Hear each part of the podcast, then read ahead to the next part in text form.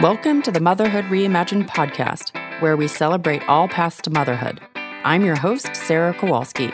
Whether you're contemplating becoming a single mother, trying to be one, or already raising kids, this is the place for inspirational stories, expert advice, and informative guides celebrating those who didn't follow the rules as they share the heartache and joys of their paths.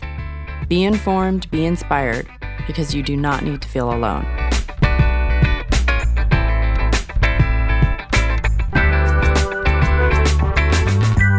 Hello, and welcome to the Motherhood Reimagined podcast. Today, we're doing something a little different, and I'm interviewing my two friends, Jackie and Abby, who are here living with me in San Miguel de Allende, Mexico. And we wanted to just talk about why we ended up here and how. And a lot of people have been asking us questions about it. So we just thought we would take the time to talk about our lives now.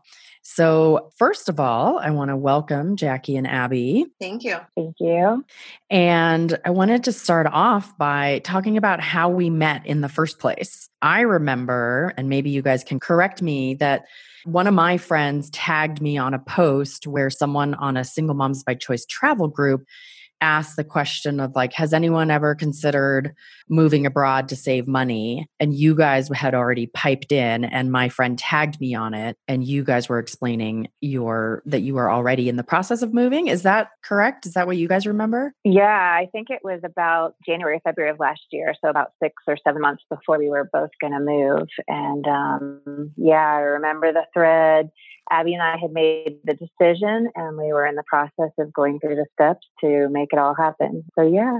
The first time I remember, actually, I remember getting a message from you, Sarah, when I was in San Miguel scouting schools in ah. April. So we may have connected before then, but that that was when you first messaged me privately and maybe with Jackie as well, asking about the logistics. Right. I do remember that too. Yeah.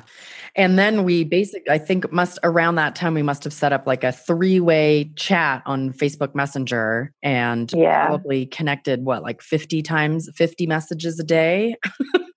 yeah, yeah, that's about right. Yeah, and we still have that thread, the three-way thread.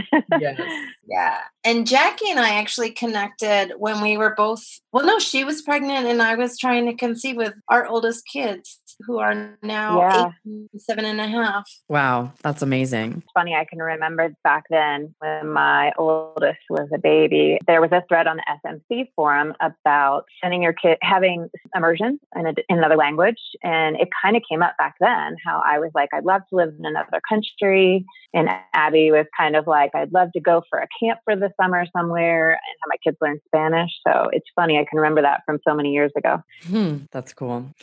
So now we are all here in San Miguel. And I wanted to start by sort of reversing way back, or not necessarily way back, but having you guys paint me a picture of what your life was like with kids before you moved. So I know, Abby, that was in Brooklyn for you and Jackie in Florida. Do you want to go ahead and start, Abby, and paint me a picture of what your school days look like and you know drop off and pick up how much you saw your kids commuting yeah so i would wake up at 5.15 every day work out and shower then get the kids up and leave the house with my older daughter by 7 a.m assuming that the nanny wasn't late which she was usually a couple days a week in which case I would be waiting downstairs in the lobby with the baby and my older daughter anxiously tapping my foot. And as soon as she would arrive, my older daughter and I would race off to the train as much as you can race with a young child, which is actually not that much.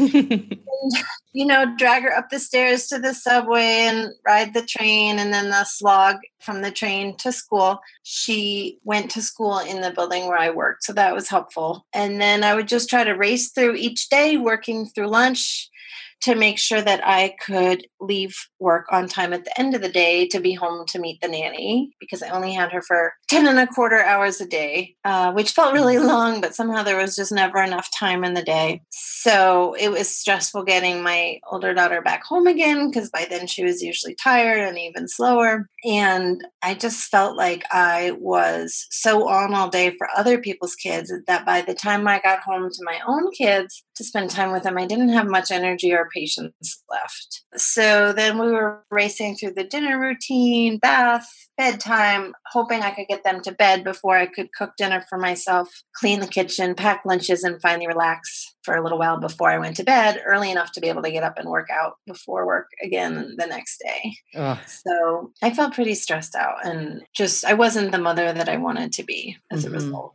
And can you talk a little bit about how much you were spending on childcare and like your support network in the US? Mm-hmm. So I had a nanny share, which helped lower the cost a little bit, but it was still $550 a week for the nanny share and then $20 an hour for a babysitter. I tried to have a babysitter every other Friday night, but of course, at $20 an hour, it added up quickly and then I had an after school sitter for my older daughter one or two days a week if she had swim class or something else.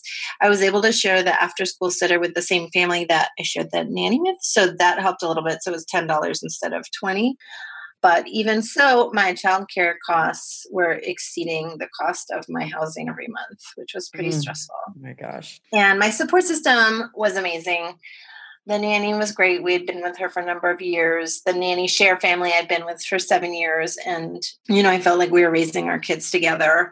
And I had a very close friend who lived downstairs in the same building. And we rode the train together most mornings. And I could always count on her in an emergency to show up for me at a moment's notice. And, you know, if we had a stomach bug, they would go get Gatorade. They would come mm. on the weekends for breakfast in their pajamas. So the support was not always cheap, but it was great. And I do miss that. Mm-hmm, mm-hmm. And Jackie, can you kind of paint us a similar picture of what your life was like in the US before moving? Yeah, sure. First, I want to back up to when my son was first born. So I had a toddler. My daughter was two and a half when he was born and I had a newborn and I was consulting, working in an office that was far from my house. And my commute every day was like 45 minutes to an hour one way. So, mm. and when my son was first born, he had a heart issue. So instead of sending him to daycare like I was originally going to do, I had to have a nanny um, just to be able to monitor his heart and different things. So my expenses definitely went up for childcare more than I was expecting. And I was breastfeeding. So I had to get up super early in the morning. I can remember getting up at like five every day, breastfeeding, getting myself ready, getting getting everybody ready, and then my long commute to work. Um, so it was long days and it was definitely stressful then, like for the first two years of his life. But things did get better. I accepted a remote position working from home full time. And honestly, even though I took a huge pay cut to do that, the flexibility was really worth it. And in the back of my head, I really did think, okay, this is my first step for me to move abroad somewhere. I didn't necessarily know it was going to be Mexico. Back then, I was thinking of Costa Rica and some other stuff that I was researching. But yeah, so I took that job and it definitely brought stress down because I didn't have the commute that I did and I could take my daughter to elementary school 45 in the afternoon, which was great flexibility. So for childcare, I never went out in the US. Maybe like one time a year, I would get a babysitter on a Saturday night and go out with my my single friend to dinner. But like Abby was saying, at 15, 20 bucks an hour, it wasn't enjoyable to be at dinner because I was like, and that's not fun. So I definitely didn't have a great balance as far as getting me time at all. So mm-hmm. that was part of me wanting to move to Mexico as well. Mm-hmm. Yeah. And I'll just share what my life looked like. So I was living in Oakland. I've been self employed for quite some time. I was writing a book the first like two, three years that Aiden was born. So I was you know, kind of scrambling, trying to set up like as little childcare as possible, like having someone come like between his naps and frantically working and then trying to work while he napped. And then when he finally started daycare, he sort of went like 8 to 1:30 I think it was and then he would nap until like 3 so I'd work all of that time. And then he'd be awake until like seven or eight and then i would once he went to bed i would work again from like eight till like midnight and that was kind of my regular schedule. And then for me same it was like too expensive to go out. I think i probably went out like five times in the first four times that four years that he was born because I was paying 15 to $20 an hour. The one thing I did allow myself to pay for is I'm I've been practicing qigong for about 15 years and that is my like ultimate self-care. So I sort of took the debate out of it for myself. And no matter what, if my teacher was teaching, I was there. And that was the one thing I kind of gave myself permission to pay for as something for me. And I was lucky not to be commuting, obviously but I was definitely dipping into savings to pay for childcare in order to try and get my book done and get my business launched. I definitely had some help from friends. I would say less than I sort of expected when I was pregnant. And then my family, my parents are very old and not really able to help and my sister lives a couple hours away and wasn't able to help that much either. So really any help that i was getting i was paying for and that was kind of frustrating. Oh yeah i thought it might be interesting. So sarah and jackie i know that you both pre-kid loved to dance mm. i thought it'd be interesting to compare were you able to go to nurture that love of dancing when you had kids in the united states i wasn't not so at all yeah sadly no i'm, I'm not not even sure I ever went once. Yeah. And I, they had a couple, there's like this dance salsa by the lake that was during the day in the afternoons, and lots of families went with their kids.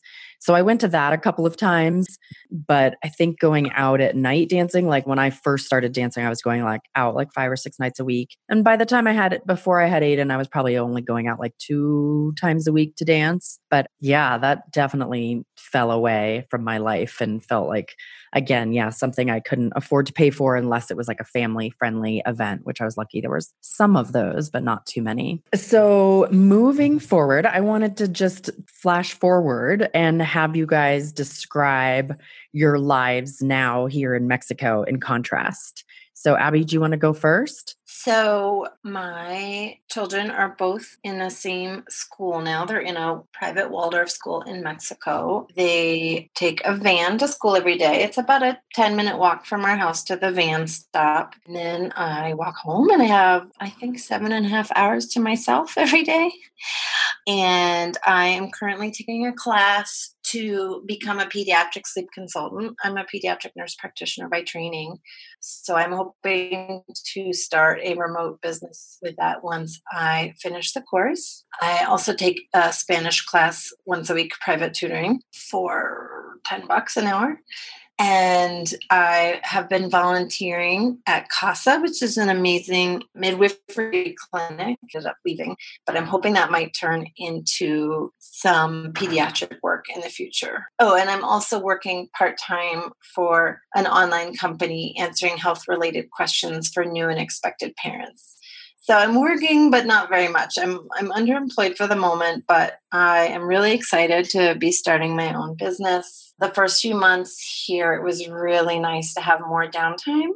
And now I feel like I'm a bit more ready to be busy with work, but I also go to an exercise class twice a week. I just started doing yoga a third day a week. I usually have a morning coffee break with moms from my school once a week often have lunch out once a week with one or both of you guys or other friends in the neighborhood. So I'm much more social than I was before, at least in terms of social things without children. I was pretty social with kids back home, but it, of course, it's different having social plans with kids because you're not going to have an uninterrupted conversation. Absolutely. Um, so, so I feel really low. I feel really low stress now. I love that I have plenty of time with the kids after school and in the evenings, and that I still have enough time that I can also have social plans out once or twice a week. The three of us generally have dinner out every Saturday night, which I really look forward to. And since San Miguel is such a great eating town, it's been so much fun trying a new restaurant every week and that's been really nice for me, especially because I do miss New York City and eating was a thing I love to do in New York, although I rarely got to try new places. So, yeah, life feels way less stressful now and more social. And I do feel like I'm also a better parent as a result. I'm more patient and I enjoy my time with my kids more because I am more recharged. Mm-hmm. And Jackie, can you tell us about what your life looks like now here in contrast? Yes, it's definitely different from the United States. But of course, one of the things that has still stayed the same is I still have my job. So I am busy with that during the day, during the week. But we really love it here. We live um, in a condo building that has a pool. So that's been great for my kids and for you guys to come over and go swimming. Um, that's been great socially. So that was nice. We didn't have a pool in Florida, although we had the beach, of course. And you know, when we first got here, the first few weeks, I was just like, I felt like I was dropped into a fairy tale. Um, we were staying at our Airbnb and it was great. The weather's so wonderful that we would keep the balcony door open 24 7. And there's not a whole lot of bugs here, so not not a whole lot of bugs came in, and it was just nice to hear the bells from the parroquia, which is the church here um, in the center square. And of course, we had a beautiful view. So it was really amazing. And I, I would always walk around. There's so many colors here. Um, Mexico is very colorful, San Miguel is very colorful. And the food here is amazing, as Abby said.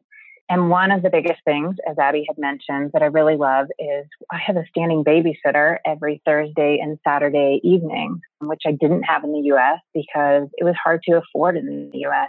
Our babysitters here are between three US dollars and seven US dollars an hour. So very affordable. So we can have them more often, have a better, more balanced um, life because of that. So that's been one really great thing here to lower stress and have me time. Also, some of the things like getting a massage here or a pedicure here, way cheaper than the US also. Massage is about 20 bucks an hour, uh, pedicure, nine or 10 bucks an hour. So those are nice things to do too.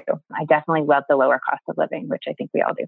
Otherwise, I mean, school. My kids go to an international bilingual school here that is in in the um, within the ring road, basically. So we we can walk from where we live. Whereas I know Abby's is about twenty minutes drive out of town. But ours, one of the reasons I chose it is definitely so that we could walk to school. So, I mean, school school drop off and pick up kind of looks the same as in the U.S., except for I'm either walking or taking an Uber or cab. But it's kind of early in the morning, and then I pick them up at uh, two forty-five ish, and I work in between usually. But one other thing, like Abby had mentioned, is I'm more social during the week without kids, also because people have time for you here. People have time to go to lunch. They're not rushed people have time to get coffee in the morning and just chat for an hour and then then I go off to to work, come back home and work remote. And that's just been nice too. People don't have that kind of time in the US, Julie. It's been great. That's a really good point. Just six to eight weeks out, and that is just where you get a birthday party invitation on a Wednesday for the following Saturday, and plans are usually made within a week. There is no there's no social calendars. You just say like, "What are you doing tomorrow?" It's so nice. Yeah, I agree. Yeah, I feel like that's a huge like. I remember in the first few weeks, I was really late to take Aiden to school, which our school doesn't do any sort of lockout, so it's okay. And there was my neighbor and she started asking me questions and talking and like my first inclination was like i've got to go like I, i'm in a rush blah, blah, blah.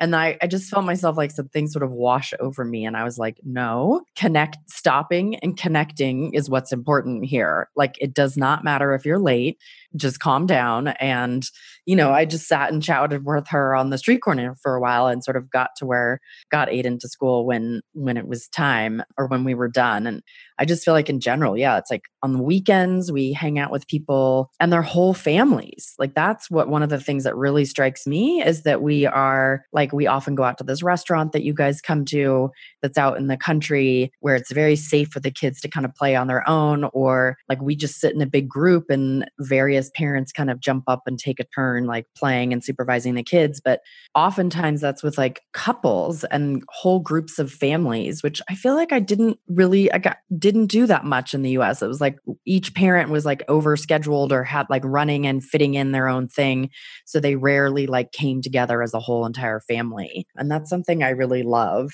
i'm curious if you guys feel that way yeah just relaxing is more important here to mexicans they can just relax and do nothing and just be and it seems like that's one big thing that's missing in the united states people don't always just relax on the weekend and just be because there's too many things to do they don't have housekeepers or cooks or whatever we might have here that makes our lives easier. So they're constantly on the go and scheduled. Yeah. Yeah. I really noticed that with birthday parties too. You know, in the United States, they're usually two hours, super scheduled. You know, at this time we'll we'll do the activity, then we'll have cake, then we'll have pizza. At two o'clock sharp, the party is over. And here, you know, they say this is at two. You show up at two thirty. The party actually starts at three, and it's still going strong at eight o'clock. When you finally drag your oh, kids uh, yeah. home and the adults are sitting around drinking and grilling food and the kids are running around playing. There are no scheduled activities. There might be a bounce house or something, but there's no craft. There's no it's just it's it's a whole family whole day affair mm-hmm. no no ending time for the fiestas here. We set an end time in the us but mexicans never do. Yeah and they don't worry about bedtime either.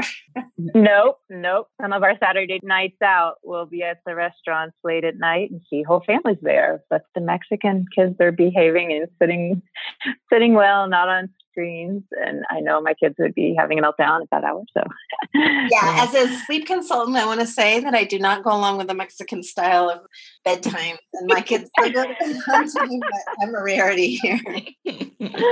Uh, cultural differences. It reminds me of that time, Jackie, when we went out dancing and it started at 11 p.m.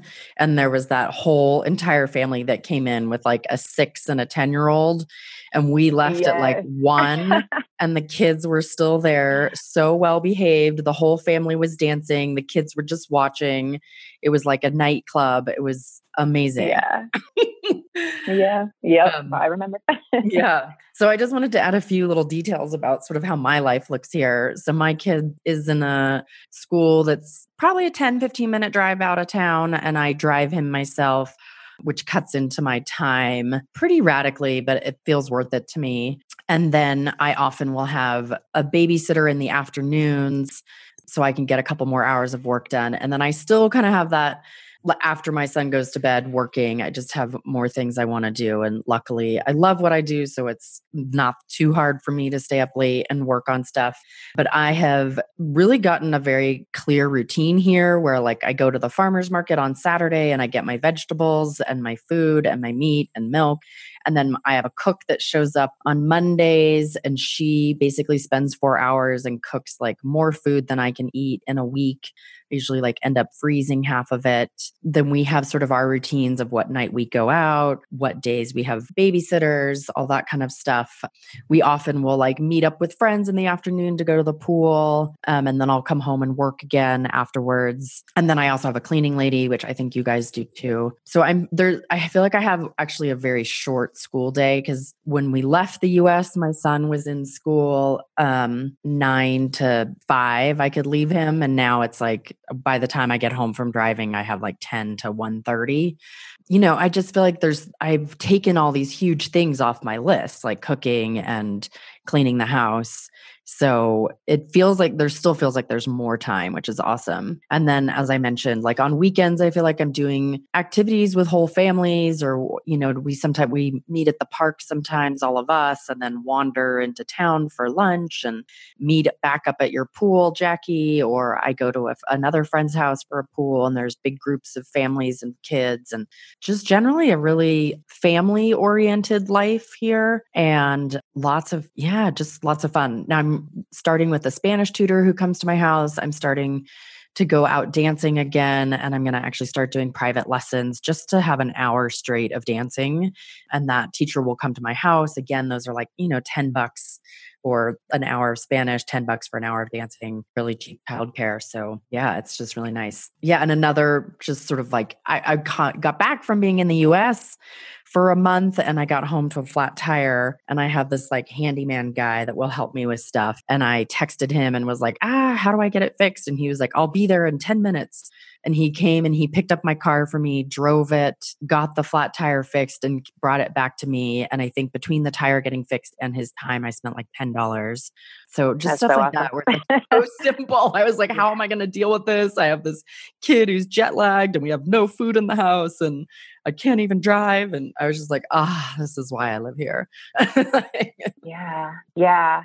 And talking about these expenses that are so much less here in Mexico, I feel like we should say um, healthcare mm. is so so much less expensive here too. I remember we we had to go for an ER visit uh, because my daughter thought she broke her elbow again in the same spot that she had in the U.S. the year before from the monkey bars and we went there and everything total total bill with an x-ray was like equivalent to 60 american dollars or in the us that would have cost me you know hundreds if not a thousand something dollars um, even with insurance so we do have insurance here but we pay out we pay outright to begin with and um, just affordable and you don't have to worry about, oh my gosh, should I take them to the ER? I can't afford it. You know, I really don't want to do this. I can remember my kids both had like some kind of cold or something in the US or ear infections. Took them both to our doctor there. Um, and I have insurance through my, my company. And just the copay each was $125. So there I am, 250 in just to see the doctor. Mm-hmm. Then they do tests and then we get the medicine after. So at the end of the day, like five or 600 bucks, right? Just for a cold or ear infection. Whereas here, the first time they both had an ear infection at the same time, actually, we went to the doctor. We went to a little more expensive doctor here and she was like 20 bucks total. And the medicine was maybe 10 bucks. So it was like $30 total. I got that all taken care of. Now there is a walk-in doctor here where you can pay like a dollar fifty to see the doctor. So that's even cheaper. But wow. Anyways, I just want to mention that. Yeah. yeah. Yeah. We had a we had an ER visit twenty dollars. It was amazing. Yeah. Yeah. So it's those things that you don't have to worry about here. Really brings your stress level down. And you don't have to worry about if somebody gets sick, how much is this going to cost me? Because it's it's affordable here, which mm-hmm. is lovely. Yeah, and good quality for the most part. I think it takes a little while to find like the, uh, as in any place find the doctor that feels like the right fit but for the most part i feel like the quality is is really good and not what we would sort of imagine as like oh my god healthcare in mexico i can't i don't know what your guys' thoughts on that are. Right and i would agree and one of the doctors or a couple of the doctors that we've seen are bilingual so that's great too you know don't have to sit and explain it in spanish. I know one was actually educated and did her medical schooling in the U.S., um, even though she was from Mexico. So, yeah, I mean, so far we've had pretty good quality healthcare. I don't know if Abby agrees totally. I've um, struggled a little bit with the healthcare. I mean, everyone is lovely, but, but I, I do think Mexico is a few years behind America in terms of the protocols for handling certain conditions. I, as I mentioned, I'm a pediatric nurse practitioner, so I'm perhaps a little too well educated. And then my daughter had a health issue actually while we were in the States for Thanksgiving, and the doctors in Mexico have not been following the protocol that the doctors in the United States have used. And I also felt like they handled a health issue that I had with medicines that were 20 years old. Mm. So I have not been 100% comfortable with the healthcare here, but I think for the most common things that you're going to encounter, I think it's mostly fine. They're definitely antibiotic happy here.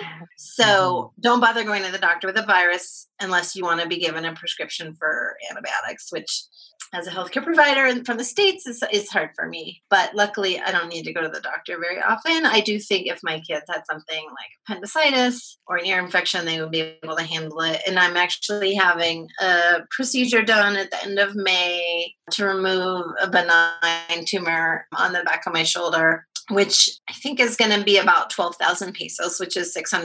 And that'll be a several hour visit with two doctors. So, certainly affordable. And I don't have any significant concerns about their ability to do the procedure. That when I saw the dermatologist before she did a skin check on me and spent over an hour with me and was incredibly thorough. So, I think she's really great, and I'm just a general physician for myself. Mm-hmm. Yeah. Two other things I wanted to mention, different from the U.S. healthcare wise, is they make house calls. Not all the doctors, but some of the doctors will make house calls here there was a time when I was pretty uh, sick, had some kind of stomach issue, and Abby came over and saved the day and watched my kids for a little bit. But I had a doctor come to me, and I got a prescription. And the people in my building that work at the the front the front door, they actually went out and got me the prescription, which was nice, and brought it back to me. So that was all really great stuff that doesn't happen in the U.S. And the other thing is everybody uses WhatsApp around here, which is kind of like a instant messenger, kind of like texting, but it's just um, they use it a lot here. And um, the doctor will give you their number, and you can directly message the doctor, and they will respond. Um, I mean, depending on the doctor, but I've I've had doctors. That's how I make an appointment. Sometimes is I message the doctor, and or I'll ask them a question, and they respond. So that's really nice too. You'd never have your doctor's home phone number to their cell phone, uh, you know, in the US. So, yeah, right. True. Definitely true. And um, just to compare costs, I, I'm paying $1,800 a year for insurance for the three of us, which covers everywhere in the world except the United States. So I do need travel insurance or some kind of policy for when we go back home to visit. But I know some people pay hundreds or even thousands of dollars for health insurance every month. So it's 1800 for the year. Yeah, that's amazing. Totally amazing. So I want to switch gears a little and talk about sort of when the like the very first time you entertained the thought of moving abroad. I know jackie you sort of mentioned it. You said even when you were i can't remember if you said it was when you were trying to conceive or just when your kids were really young. Maybe you could kind of talk about how the the thought sort of first started trickling into your mind and and how that sort of started to evolve. If you want to go first jackie. Okay yeah, you know, it's funny. I can even remember, you know, maybe in like junior high or high school when you talk with your friends about, you know, oh, when I have kids, blah, blah, blah. I can remember saying back then, oh, I want my kids to be bilingual. And I don't even really know where that came from. It's not like my family traveled a lot and we definitely didn't go out of the country or anything. I never went out of the country until I was 18. But I think I always had this, uh, adventurous spirit a little bit and, and knew that I wanted my kids to, to learn another language at a young age. And then as I got older and Ava was born, I really liked the idea of immersion. And so I can remember from even when my oldest was a baby wanting to move to Mexico. And at the time, I kind of decided um, and researched a lot on Merida, Mexico, which is in the Yucatan. And um, I was an independent consultant back then. And I was talking to a company, and they were about to get, possibly get a remote contract, a one year remote contract. And they wanted to hire me for that if they got that client. Now, it turned out in the end, they didn't get that client, but it took a while. And I was kind of planning okay, if I get this client for a year, we're going to move to Merida. So I had even thought about it back then, which is now, you know, I guess like seven, seven, eight years ago. Hmm. And then after that, I always had office jobs. So it wasn't going to happen until, like I mentioned before, about two and a half, three years ago, I got this remote work job. And so that's when in my head, I was like, okay, this is the first step to me moving abroad. And I had researched companies, I or countries, not companies. Um, and I went, I knew I wanted to move to Latin America, somewhere, a Spanish speaking country. I needed to stay around the same time zone as the US because I do have clients in the US um, that I have to work for during US hours. But I was really big on Costa Rica at the beginning. I was, I was researching Costa Rica for a good year. And then it kind of came out that there were already a lot of expats there. It was already expensive. Some stuff was even more expensive in the US. And in my head, I was like, well, I want to make this a money saving thing too. So I'm not sure I want to go to Costa Rica. So then Panama, I was on that for a little bit. And then eventually I just kind of came back to Mexico as being the closest to the US, the easiest to get to travel wise. And I'd spent the most time in Mexico. I hadn't been to those other countries yet, but I'd been to Mexico a lot. So I really felt the most comfortable here. I knew I loved the culture. I knew I loved the food. So I kind of researched cities in Mexico after that once I narrowed it to the country. And we already lived at the beach in Florida. So I was like, okay, well, I don't have to live at the beach. I can live in somewhere, I want to live somewhere with great weather, an, an expat community, place that was safe, of course. And, you know, when I came across San Miguel de Allende, it just kind of checked all those boxes. It had everything. It had the several kids schools for kids, international school, a lot of schools. So so Abby and I decided to we were talking our messenger our messages that we that we had back then and we kind of decided to do a scouting trip to San Miguel the summer before we actually did move here. And we came and we met here and we were here for about 10 days and we really liked it. And then let's see I I couldn't move that year right after the summer because I had my house on the market and if it was going to sell, then I would have moved, but it never ended up selling. So I took it off the market. Kind of, uh, we started school in the US um, that year. And then, come about maybe January, I knew I needed to make a decision if we were going to move that next summer.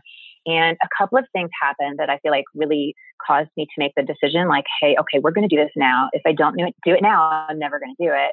And one of those things is one of my friends, her age, passed away suddenly. And that was really kind of a wake up call. Like, you don't have forever. You don't know how much longer you have. Do this. If this is something that you want, do it. And then one other, a former coworker, it was a similar thing. His wife, young in her 50s, ended up getting cancer and passed away shortly after that. It was like January, all in January that year, summer in January. And that's part of really what made me make the decision like, okay, I'm going to do this. I'm going to take the steps to make it happen. I just need to figure out what I need to do and we're going to go. We're going to go that summer. And then we did. We moved that summer and Abby, you and Sarah came too um, a couple months later last summer. So that's awesome. Thank you for sharing that. And Abby, can you cover kind of the same? What was the what was kind of the first inkling of the thought and how that developed into you actually moving and deciding on San Miguel? So it's funny because I actually don't remember Jackie and I talking about it when our kids were super young. I just know that she was on a conversation with a third SMC mom talking about international travel and she invited me into the conversation. And at that point I was really happy with my job at the school, but I had summers off and so I thought, great, yeah, let's talk about immersion travel. I have the whole summer. We could do something great and then I'll just keep my job which I wanted to keep in part because my kids could go there and it's a it's a very, very desirable highly they would have the opportunity to go there by me working there. And then I remember, so I remember it slightly differently than Jackie in that I remember we were talking about let's do a trip somewhere. And we were looking at different language schools. I think one in Costa Rica, one in Panama for a summer trip. And then the language program for kids that looked the best was San Miguel. And so I don't remember thinking at that point that I was going to move there, but who knows? It's hard to remember now. But we ended up coming to San Miguel, but not doing the language school, which is sort of funny. So maybe by the time we got here, I was already thinking about it. Yeah, because remember, you lost your, you guys lost your job for like like a week, they can have a job and then you got it back or whatever. But then you're like, maybe we will move here. My job lost its funding so many times, which is definitely, and then we'd get it back and we get our jobs back. So that was definitely a part of my decision was I was just over it. But I think when we first started talking about it, I wasn't really thinking about moving. But then when I lost my job, actually, my boss had told me I thought I was going to listen. And then me, that was suddenly a flip, a switch flipped in my head. And I just thought, I'm done. But the idea of getting another job in New York just sounded exhausting. I had been in my job for 12 years and couldn't imagine starting over and investing in a new community. I was just really burnt out. So I started thinking more seriously about Mexico. I remember going for a pedicure in New York, actually, and speaking Spanish with the person who was doing my pedicure, and it just made me so happy. And in that moment, I just knew I was going to move to Mexico. And initially, I was hoping to just do it for a year and take a uh, and ask for a sabbatical for my job. And my my immediate boss, my clinical supervisor, was supportive of that. But unfortunately, HR said I couldn't do it. And so when she said no, I knew that my choice was clear. I was going to pull the plug and quit and just you know take the leap and hope that the net would appear and it did yay so the choice to move to san miguel wasn't it doesn't sound like it was as like you sort of followed on jackie's kind of momentum a little would you say? Or did you yeah yeah, you know, I'm the researcher. yeah, Jackie is more of a researcher than me. I felt like I would have been so overwhelmed if I started from ground zero of like research everywhere in the world and pick one. So um, I already had it done. So yeah, Jackie had already done it, and I thought, okay, well, why not there? It it had the things that I wanted. I I would not have considered moving to Merida because it's very hot and humid.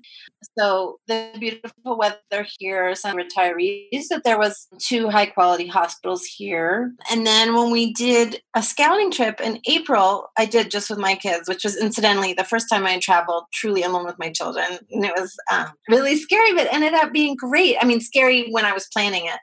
Once we got here, it was wonderful so I came here because the Waldorf school I was interested in, and I was interested in it because my nephew had started at a Waldorf school and was really thriving there the Waldorf school requires a three day visit. So we had to come, we came for two weeks, and the kids spent three days at the Waldorf school. And I just absolutely fell in love with it.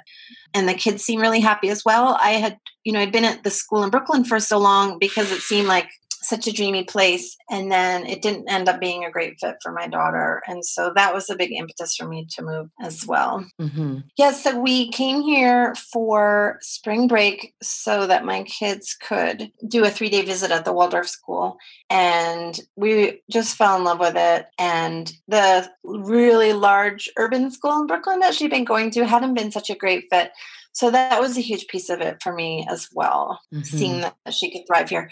So it just seemed like, like, well, why not San Miguel as opposed to somewhere else? It, it has everything we need, and I have to pick something. Mm-hmm. Nice. So I remember that I I think it, for me, it, the first time I said I had always wanted to live abroad, and I remember when I decided to get pregnant, it was like one of the things I had lived abroad in my life, but I had always wanted to live somewhere. I had gone to Australia and England in the past and lived for a year, almost a year in each place, and had still wanted to like move to India or Bali or something like that. And when I got pregnant, I was like, okay, well, I guess that's gonna put be put on hold for a really long time. And then I remember right when I was about to start paying for preschool, and it was sort of at that crossroads, I remember thinking to myself, like, this is ridiculous. Like, preschool is almost $20,000 a year. What am I doing here? But my book was coming out that year, and I was so deep into the publishing process and writing that it just felt absolutely impossible to move. And so it wasn't until the next year I actually signed the contract for preschool to come back the next year. I think that was in early February or late Jan maybe late January. But it just I was like what am I doing? And I think it first came up I was like, you know what? It's the height of the housing market in the Bay Area. Maybe I should think about whether I would sell my house and move somewhere cheaper. And I started kind of going through like what cities I might move to in the US and essentially realized that none of them were really significantly cheap enough to me, like to warrant uprooting my entire life. But Mexico felt like it would be like it's so much radically cheaper that it made a difference to like it felt worth the uprooting of my life. And my son, I had come to Mexico to do IVF uh, or egg donor IVF. So I was already, I just love Mexico. I'd been to Mexico several times. I just love Latin culture. I'd traveled a ton to Cuba and other, you know, South America and Mexico. So it was always something, a place that I had always just liked the people and liked the culture and had also always had that desire in the US. I was always looking for a bilingual school and I hadn't found one that I liked and that was like a really big sadness for me because i really wanted my wanted him in a bilingual school but the school that i loved which was reggio emilia based was not was not bilingual so that was always like ah i love the school but this one big but. And then I think I was talking with one of my close friends who's an SMC in the Bay Area, and she was like, I'm moving to Costa Rica. And I was like, what? Like, and I don't think of her as like a super adventurous kind of take risks kind of person. So it kind of just really like stopped me in my tracks. And I was like, you know what? I really have to think about this. So she and I started talking about it. And then she was the person who tagged me on the conversation on the single moms travel group that you guys were on. And I was like, just started doing math and was like, what am I doing here? like, this makes no sense. And when I realized how much I could rent my house for, that was a really big piece of the puzzle of like realizing that it, it almost felt to me like it came to a place of, I can't not do this because it is the smartest financial move on the planet. And I had coincidentally heard exactly. of San I agree. Yeah. I had heard of San Miguel. Ironically, I had stayed with my friend in Tulum when I was doing the donor egg IVF in Mexico, in Cancun. And she had this guest chef program. And the guest chef was one of the big shot chefs here in San Miguel. And so he was at, we were at the resort at the same time for an entire week. And I kept hearing him tell people he was from San Miguel, and everyone would respond like, "Oh, Oh, San Miguel! Oh my God, it's amazing! I can, oh wow!" And I remember asking my friend who owned the hotel, I was like, "What is this San Miguel place?" And she sort of described it to me briefly, and then I never thought of it again. And then as soon as I, but I kind of, I, that's not true actually. I did think of it. I sort of had it always like tucked away in the corner of my mind of like, I've got to research this place if I ever decide that I want to move abroad. And so then ironically on that thread there you guys were and you're like we're moving to san miguel. So that and then i was like hmm i think this is a good place. And then i am a, a researcher as well so then i did my research and kind of all the exact same points came up like good schools, good weather. My son is horribly affected by mosquitoes, like not a crazy mosquito problem, nice year round weather. And one of the big things I found was one of the largest expat family communities. Um, and that felt important to me. So again, it ticked all the boxes. And I think I decided, I think I announced it to everyone that I was going to do it. I think I first thought about it in, like, seriously thought about it in end of January January. And by my birthday, February 26th, I told everyone at my birthday party that I was moving. So it was a really fast decision. And then I got here August 15th of that same year. So I wanted to also next ask you guys so, what was the process of kind of winding up your life and moving, and any advice you would give to people around what that process was like and, and how you approached it? Abby, do you want to go first? Sure. So, the winding down process was, it was really a long, it was a lot of work and a lot of time in hindsight, it's hard to remember why it all took so long. I think if anyone else is thinking about doing this, my biggest piece of advice would be start getting rid of things now. That was definitely by far the biggest project was just downsizing massively. So I donated a lot of things, I gave away a lot of things, and then I moved what was left into storage except for the things that we brought with us. We brought seven suitcases here. And even of those things, you know, I brought two suitcases of toys and my kids play with like 20% of it. So get rid of far more than you think you should and then get rid of some more because you'll be amazed at how little kids really need. My kids play with about six things.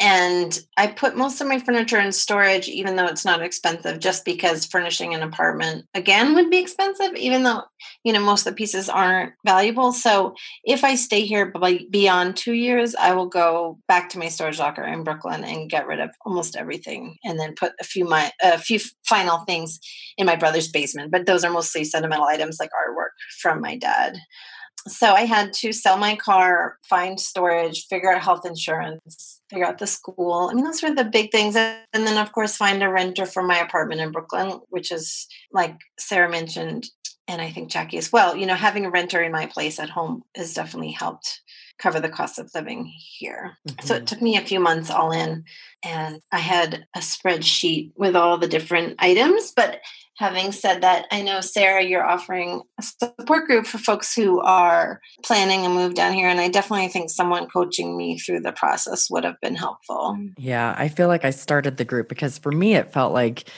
I always talk about it as like three jobs. One was getting my place ready to rent. I mean, uh, my house was built in 1904, so it's got some funkiness and, you know, there's all those little things for me, like worrying about water damage was one of the most. So I wanted everything sealed and everything perfect. So there was a huge project of getting stuff done.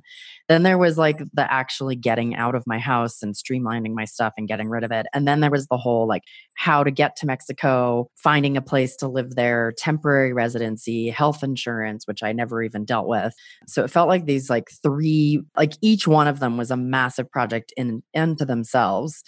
And one of the, I feel like for me, one of the hardest times or one of the most stressful, like biggest projects I had pulled off in my life, even after having spent, I mean, I, I feel like it's amazing how much we forget because I'm sure that getting pregnant and realizing I was infertile was more intense. But going through this felt like it was of the same magnitude. It was pretty intense for me, I thought. How about you, Jackie? Totally. I knew I was going to move at the end of June. And so come February, I knew I really had to be on it almost every weekend trying to purge things. Um, it's amazing how much we collect with having babies. The whole industry with you need this, this, this, and this, but you know, half the things you really don't need, but you buy them because it's your first baby. And I had so many things, you know, stored out in the garage that I hadn't consigned or whatever yet. Definitely the purging. Um, great advice from Abby to start the purging now, whether it's giving it away, selling it. You know, there's Facebook groups to sell online. Um, we had big consignment sales, children's consignment sales. I got rid of a ton of stuff that way, and I ended up giving a lot of it away um, in the end. And then I do also had a storage unit um, for the rest for the rest of it but yeah, exactly. Setting up all the stuff like where my mail's going to go now. I have a online service that gets my mail and then they scan it and then that comes to me. But honestly, I don't get much mail anymore. You just change the way that you do things. You know, online billing, everything is moved to online um, getting insurance set up here, getting the insurance stopped in the U.S. That was a really good point. Switch everything to paperless. yes, I good point. every piece of paper except for like birth certificates, basically. Oh yeah, and Abby and I remember both signed up for this service that if you pay them like a dollar or something, they go. Remember that, Abby? They go and they send something to all these junk mail places oh, yeah, yeah, that are supposed to stop your mail from mm-hmm. coming to you. So I don't know if it totally worked. I mean, I think it did. I don't get much mail anymore, but that was a, a great idea too. I think you you came up with that.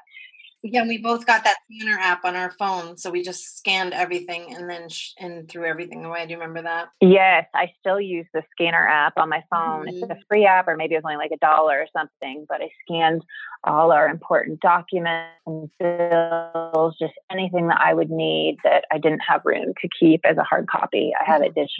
Digitally with easy access from the phone. Mm. But yeah, just tying up everything in the US, you know, it was very stressful. It was a lot of work. It was not fun. And I agree with you, Sarah, that I remember saying to both of you, this is way harder than when I was trying to get pregnant as an SMC because that was an easy decision, first of all. This was a harder decision. And just to figure out the logistics of how it was all going to work, very hard. I remember one thing that weighed on me a lot was whether I was going to sell my house or rent it. And I hadn't bought it as a rental. It was a beautiful, nice new house right by the beach and I I was emotionally attached to it. So in the end, what worked for me is figuring out that it's not the right time for me to sell this, but I can get past renting it. Um, I had to get over the fact that you know renters might destroy my wood floor, or I don't know, just all those little things uh, that that that might happen. And and at the end of the day, I had great renters this year, and it all worked out. And like you, both of you, it was a great income. It paid my mortgage and then some, so it helps me here too. Mm-hmm, mm-hmm. So that's my story. yeah, and I I just remember also like people around me while I was going through it, sort of being like, "What if you're not making the right choice?" And I just kept saying to them, like, I'll move back, or like, I can afford to rent something from the rent of my house. Like, if I absolutely hate it, I can come back or I can move cities or you know that kind of thing because I think it's it's easy to get caught up in the kind of the naysayers around you especially when it's so hard to get out. yeah. Exactly. And what if I mean what how about thinking positive to them like what if it does go right? Mm-hmm. What if mm-hmm. it is amazing, you know? Mm-hmm. Instead of you know, listening to all the naysayers and about the dangers of Mexico or whatever. And you definitely can't listen to people who aren't on the ground living there, who have never even been to Mexico. What do they know? Mm-hmm. That's why we joined these great Facebook groups in for Mexico and for the city, Mexico expats, and for the city that we're in here. And those are the people that are here on the ground. So mm-hmm. it, you know, listen to them. Don't listen to the naysayers. Yeah. And how satisfied do you guys feel like you've been with life here? I know we both we all sort of sung its praises of all the like parts that are easier, but just sort of as a general, how would you say how satisfied you are with the choice you made and where you're at and how it's how it's unfolded? Unfolded? I'm overall very satisfied. I just love the different pace of life here. I don't feel like I've figured it all out yet. You know, I think I'll be even more satisfied if I can get a successful business off the ground. There are certainly things that are challenging about it, but as we continue to hear more and more stories of school shootings back in the States. I honestly have no regrets about my decision. Mm-hmm, mm-hmm. And you, Jackie? I'm very happy here. I've loved it from the beginning. I've always loved Mexico. But at some point, it stopped being like a long vacation and it did start being real life. So at some point, maybe six months in, I think we all a little bit maybe experienced some homesickness, um, missing where we lived before, missing our friends there, that kind of thing. So it was nice. I think most of us, we went back at Thanksgiving and visited, and that was really great overall, I'm really happy. I can't say much bad about it. Um, we have had some stomach issue stuff around here, which isn't fun. I don't love the early school start time of my school and the other international school here. You both know that. That's one of my things I don't like. Um, starts about an hour earlier than our school in the US. And honestly, uh, you guys both know this, but my daughter, my she was seven when we moved to eight now. She had a rougher adjustment than I expected, like much much harder adjustment than I expected. And part of that was due to a sickness. Um, she was sick for about four months. Part of it, I didn't know what was going on. And then when it finally got diagnosed, it was also hard to get rid of. So that for me probably has changed things a little bit. And as you know, I'm possibly moving back this summer in the next couple months, moving back to the US. Um, but it's not because I don't love San Miguel um, and all the things here. And I mean, this is the fastest community that we've ever made here. You know, you guys first, of course, but you know, with expats, everyone's kind of in the same situation. Everyone wants to make friends with other families, have kids for their kids to play with. Everyone wants to meet people, which is different from the US when people already have their friends and maybe they're a little more closed off to to meeting and hanging out or they're too busy and, and people mm-hmm. here aren't. Awesome. Thanks. Yeah. And I would say I've been really happy. I feel so much more relaxed and just generally I feel like I walked into this like there was a pre-screening of the people who move here because it takes a certain type of person to kind of put your life on hold or give up like the status quo and move somewhere completely differently. So I feel like there's already that similarity with all the people. So even though there's a lot less people to meet, it's a really small town, both Mexicans and expats, but there there's I don't know, there's just this underlying similarity that I feel like we all have. So it's been very easy to make friends and to really feel connected with people. And our school here is in its beginning stages, but I've been really, really involved in getting it, in putting in my input. And I feel like we're like building now my ultimate dream school of like a Reggio Emilia project based school. And, you know, I would pay thousands and thousands, you know, twenty, thirty thousand dollars a year to have the equivalent school in the US. So that feels really awesome. And then yeah, every time I see a school shooting, I'm like that, you know, people complain about the safety of Mexico and worry, but I think we're in a pretty safe place and the violence that there is is very targeted and feels also very similar to what I was dealing with in Oakland with a lot of gang violence.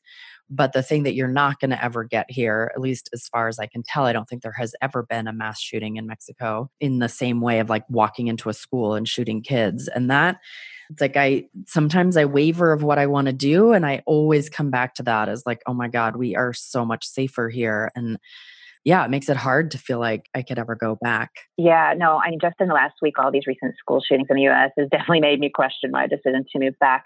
So, I mean, you know, if you talk about your heart versus your head, like, you know, the logical thing to do, and in my head, like, it's not smart to move back. Why would I ever do that? It's not a good financial decision, blah, blah, blah, all of that. But in my heart, I miss our beach life there. I miss our friends there. Um, my kids miss their friends there.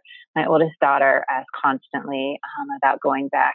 So I, I had to do what was in my heart, what I felt more than what is the more thing, the thing that would make sense to do uh, mm-hmm. most so. Yeah. Yeah. And I just want to say, like, I don't think your decision to move back is in any way a failure or means that your decision to come here was wrong. Like, you had a great experience.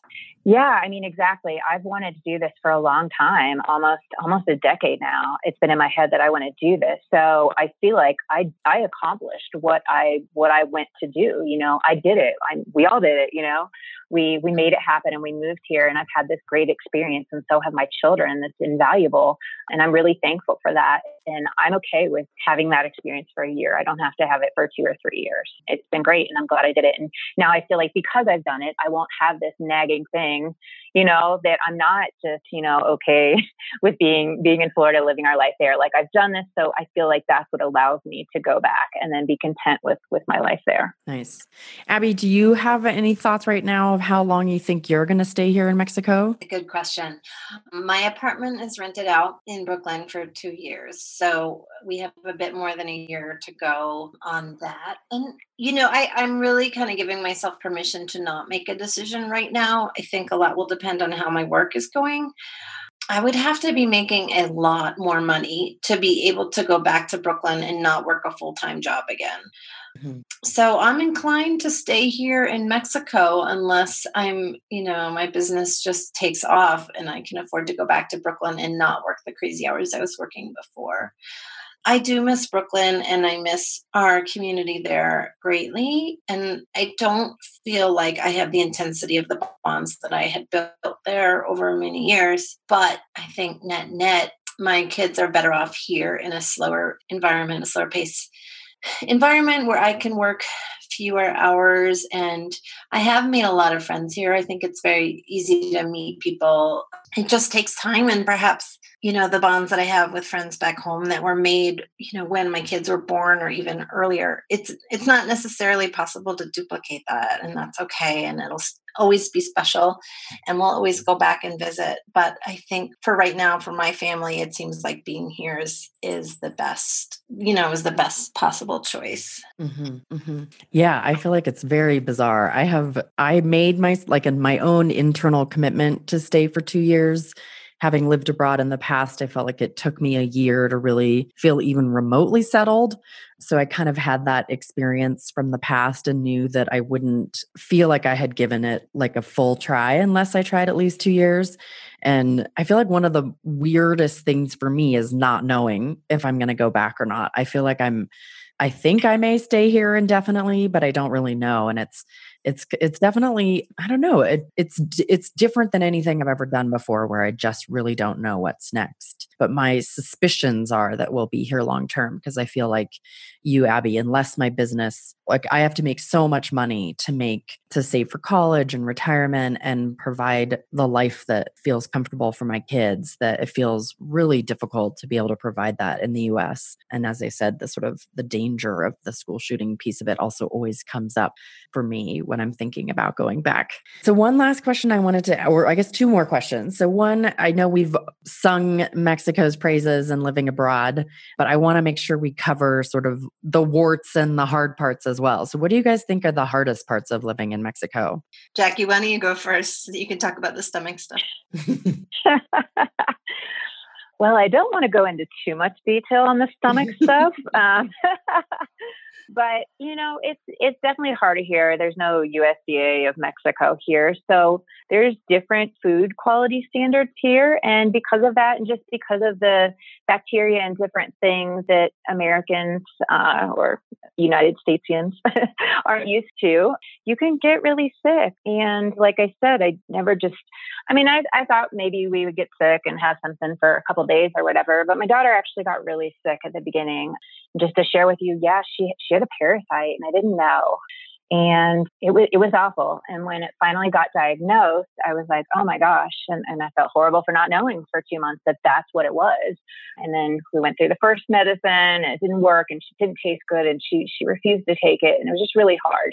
Eventually she got rid of it. But that's definitely been one of the really hard things for our family here. But I, I think possibly all, most families go through that. And then I've heard, you know, after your first year, then your your stomach gets uh, more used to all the bugs around here and, and there's not so many issues. But um, that's been one hard thing. I'm trying to think of the other things.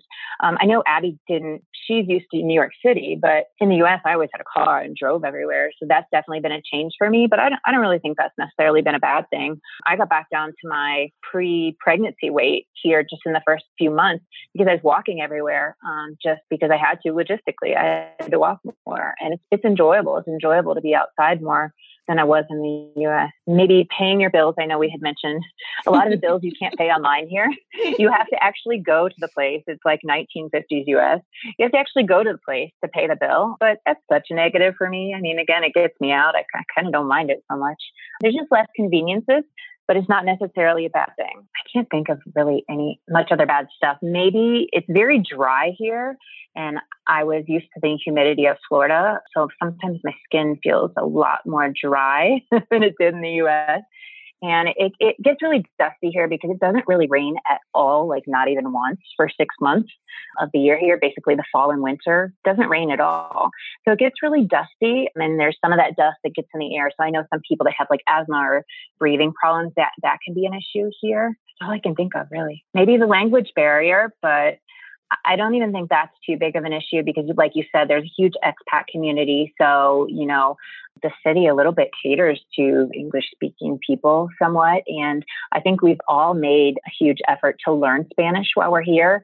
I know since I knew I was going to move, I did Duolingo a lot um, before I came and really practiced on it before I came. I did a school here at the beginning when I first got here, and now I have a tutor that comes twice a week. So we get by with the Spanish. So it's no, it's not a huge deal. Awesome. And Abby, anything you would add? Well, it's interesting, you know, again, with my medical background, although I'm definitely aware of the dusty, dry air, New York was so bad for asthma. And I don't know a single child here who has asthma.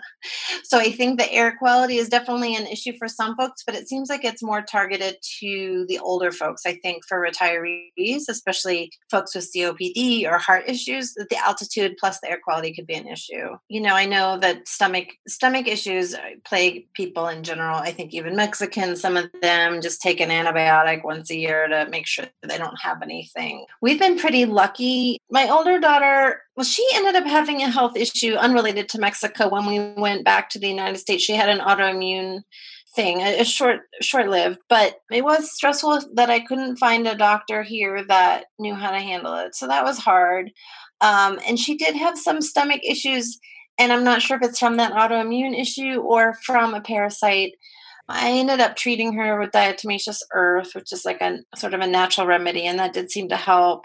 I I think you know one of the hardest parts was she was not happy to be here. I think the nature of being a kid is that you don't really get a vote in where your parents decide to live, but that's hmm. automatically going to predispose you to not really liking the new place. I mean, hopefully you do, but the lack of control in in a parental move is tough and you know, my daughter was homesick and I felt bad about that and I think especially when she wasn't feeling well and my two kids were raised with this other family that they saw every single day for their entire lives and that was really really tough but that would have been true if we had moved anywhere that wasn't specific to mexico. And has has that resolved at all abby? Has she was that pretty early on or is that still persisting with your older daughter? You know it took about six months and they came to visit in february and it was great to see them but i think when they left my daughter felt a sense of resolve, a resolution rather about it. And I actually did too. I'd missed them so much. And I don't know if we just hit some point in the timeline where we were we were okay or something changed here but after they left we both felt good and like we were okay and mm. i think she was getting healthier as well physically and I don't feel nearly as homesick now as I did before. Mm-hmm. I do think the homesickness is the hardest part, and or was for me. And you know, I think it's important, like I mentioned with Jackie, that you know you can come here for a year and have an experience, and then move somewhere else or go back home, and nothing has to be forever. Mm-hmm. Right. And can you guys talk a little bit? I know a lot of women on the forums and stuff, and a lot of people I've talked to. Sort of, I hear a lot of people say like, "Oh, I want to wait till my kid gets older to move." Mm-hmm. And I like intuitively was like, no, I've got to move as early as possible because I feel like it will be easier for my child to make the adjustment. What are your thoughts on when is sort of the ideal time to move with kids? I think you're right. I definitely think that the older it is, the harder it's going to be, at least for my family. My younger daughter was three and a half when we moved here she had never gone to school before. Well, she'd been like a two morning a week pre, uh, preschool program, but and she just jumped right into school. She was really ready to start. She had had a Spanish speaking nanny, so she understood some Spanish and she loves speaking Spanish. She's a little sponge. She's, I would say, after a year in school, pretty much fluent Spanish now. And although she says she wants to go to Brooklyn, I think she's extremely happy here. Mm-hmm. My older daughter, who is seven and a half now, language acquisition was much slower. And I think not being able to understand what people are saying is just inherently stressful and hard and mm-hmm. makes you feel isolated and lonely. So the sooner the better. Mm-hmm. And Jackie? Yes, I completely agree. I think there's a sweet spot to move the ages between maybe about three and five or three and six years old because both Abby and I had the girls that were seven years old, the, our oldest, and they both had, uh, you know, some trouble, a lot more trouble than I than I thought she was going to have adjusting. But my son, when we moved, was he was four, but he was almost five. He turned five a couple months after we got here, and he's had no trouble whatsoever. I mean, it's it's been great. Even his learning of the language, getting along with the kids, everything here. He's definitely been the fastest learner, mm-hmm. and has no issue. he loves it. So when they get a little older, six or seven, they're a little more resistant. So I say do it as early as you can. Mm-hmm. And so, in closing, what advice would you give to other women who are contemplating either moving to Mexico, moving to San Miguel, or moving just out of the country to another country? Abby, I'll start with you. Well, maybe I'll think of more things when Jackie speaks up. But the biggest thing I found was just this mental block about feeling like we're supposed to stay and we're supposed to be in the United States and we're supposed to be putting money into our 401ks and into our college funds and feeling like it's okay to take a step back and reassess our values and I, you know, I think what made me realize I wanted to leave was talking to a friend of mine who was retiring. He was 65 and he was talking about the world travel he wanted to do. And I thought, wait a minute, I don't want to wait 25 years to do that travel. I want to live that life now. And I want to do it with my kids while they still are young enough to want to spend time with me. And the money part will, I'll figure it out. I, I really believe that if you can open your mind up to uh, creative solutions that there's a there, there's a way to do it. And you know what? If it turns out i'm wrong then we'll go back and i'll get another job and and that'll be okay too. Mm-hmm. I think that's awesome advice. Jackie, what would you what advice would you give to women? Yeah, great advice, Abby. I, I really agree. We don't have to do, we don't have to follow the path that society tells us we have to follow. And us as SMCs, we've already, we've already done that. We've already gone against what they tell us we have to do. And we've had these children on our own. So I feel like it's even easier for us to make this decision outside of the box to do something different than what other people do. And I don't even necessarily think that you have to have a job to do it. If you, because the cost of living is so much less in Mexico or some of these Latin American countries or Bali or whatever. You, if you have a house that you own in the U.S., you could rent it out, um, and you can live on that rental money or you could do something on the side. I also have a, a, smaller side business. I do Amazon affiliate work and have a couple of websites, and that gets generates a little bit of income, which it was really only a little income in the U.S. to live, but here it, it's even though it's you know a few hundred bucks up to a thousand, that makes a significant difference here. I mean, in some of the cities here, not San Miguel necessarily, but some of the cities here, the rent is only two fifty or three hundred dollars a month for a nice house, three bedroom, two bathroom house. San Miguel a little bit more. You can find something for under a thousand, maybe 700, 750. Anyways, you, you could live off of that rental income. So if you have anything like that that you can get set up in the US, you can do this. Don't feel like you have to have a traditional job. Mm-hmm. There's more and remote jobs online too.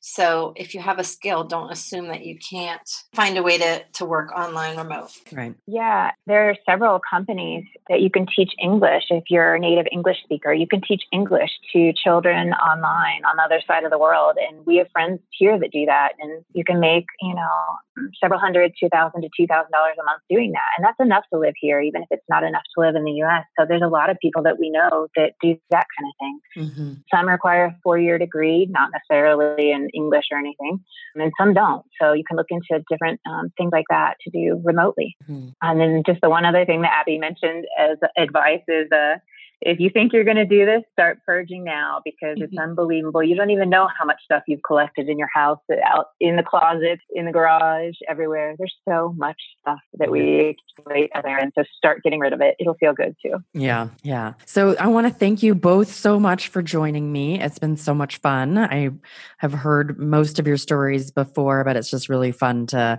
go through this and dive into the detail and share it with other women who are thinking of doing something outside of the box. So thank you so much. Thank you, Sarah. Thank you, Sarah.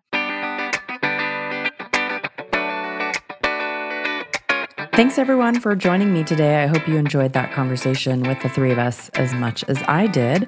And you may remember Abby mentioned that I am doing some coaching for women who are thinking about making a move to Mexico or anywhere in the world.